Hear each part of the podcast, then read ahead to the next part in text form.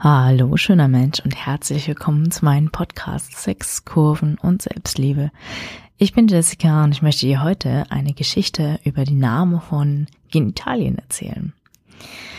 Dann seien wir mal ehrlich, in der deutschen Sprache gibt es echt so viele hässliche Worte für unsere Sexualorgane. Definitiv mehr, als es schöne und kraftvolle Wörter gibt, die man gerne sagt. Ich meine, wenn ich mir manchmal so diese Listen von verschiedenen lustigen Namen für Vagina und Penis durchsehe, da kriege ich echt immer so einen so Puls und so ein, so Zusammenziehen und oh, das oh, liest sich einfach grausam, wenn man sowas hat wie, äh, keine Ahnung, Pimmel, Spalte, Bohrer, Lustschlauch. Oh, ich kann das einfach nicht sehen und ich kann es vor allem auch nicht hören und ich finde das so, ah, nee, damit muss mal aufgeräumt werden. Ähm, warum sind kraftvolle Bezeichnungen für Penis und Vagina überhaupt so wichtig? Ich denke, wenn man ein starkes Wort für sich und seine Genitalien hat, dann kann man einfach viel selbstbewusster über seine Anatomie sprechen.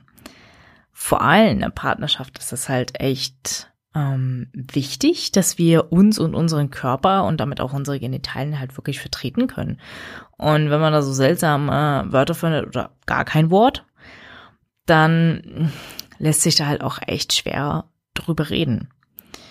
Und da ist halt viel noch mit, besonders bei Frauen, viel noch mit Scham so im Hintergrund, dass es so als äh, schmutzig, als pornografisch gilt.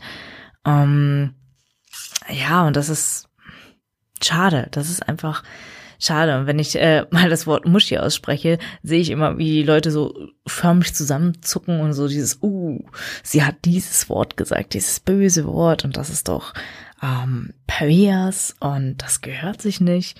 Mal eine kleine Anekdote. Pervers bedeutet nur, wenn man keinen anderen Menschen mehr findet, der es toll findet. Nur so ganz nebenbei. Ähm, ja, die Art und Weise, wie wir Wörter im Alltag gebrauchen oder wie wir sie sehen, hat natürlich einen Einfluss darauf, wie wir selber mit diesen Worten umgehen. Das ist ein ganz gutes Beispiel dafür, zum Beispiel Pussy. Ähm, das gilt einfach besonders oft so als Schwächling. Jemand als Pussy zu bezeichnen, heißt, dass er schwach ist.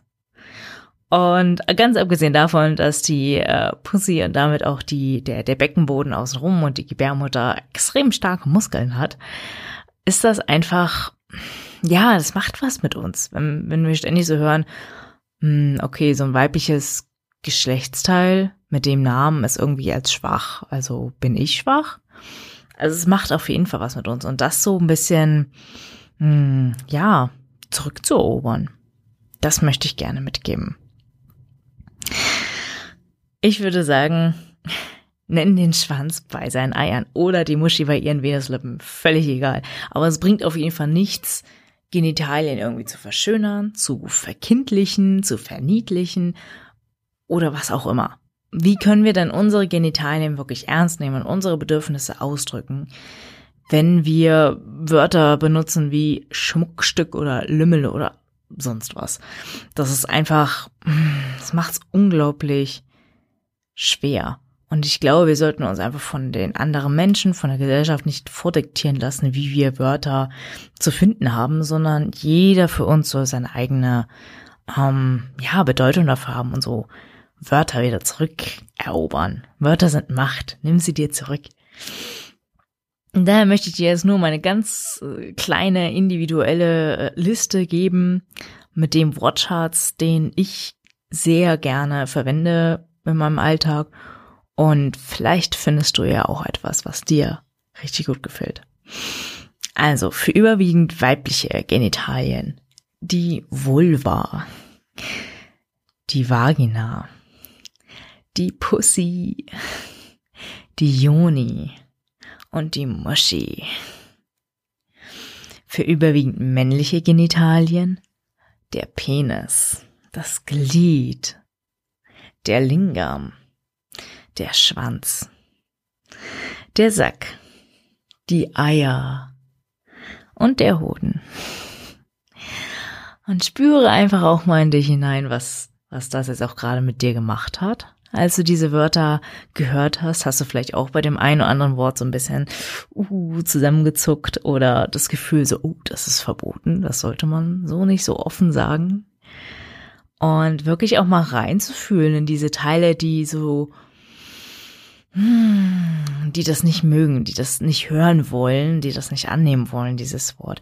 Einfach mal zu gucken, okay, wo, wo, was denkt dieser Teil? Woher kommt dieser Teil? Welcher Glaubenssatz hat der aufgeschnappt und warum?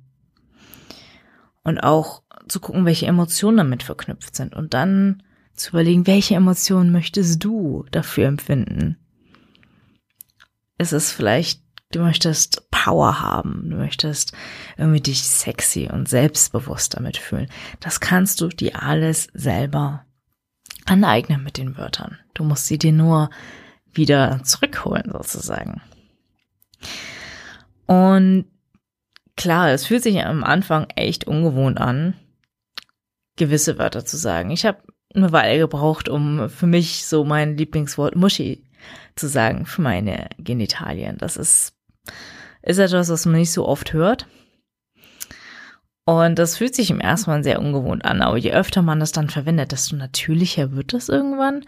Und man kann damit auch echt richtig selbstbewusst dann ähm, rausgehen. Deswegen möchte ich dich einladen, einfach so in deinen nächsten Gesprächen mit dir selber oder mit jemand anderen, wirklich einfach mal so bewusst, ja, vielleicht auch ein bisschen anderes, ein bisschen ungewohnteres, ein bisschen uh, äh, ein angstvolleres Wort sozusagen nehmen. Einfach mal schauen, was das macht und ob sich da deine Beziehung vielleicht dazu etwas ändert. Du darfst deine Körperteile so benennen, dass es sich gut für dich anfühlt, dass du dich stark damit fühlst. Das ist mir ganz wichtig, weil es ist sozusagen auch ein Respekt an deinen wunderschönen Körper. Es gilt als, ja, als selbstbewusstes Statement schon fast in Unterhaltungen und ähm, Beziehungsgesprächen.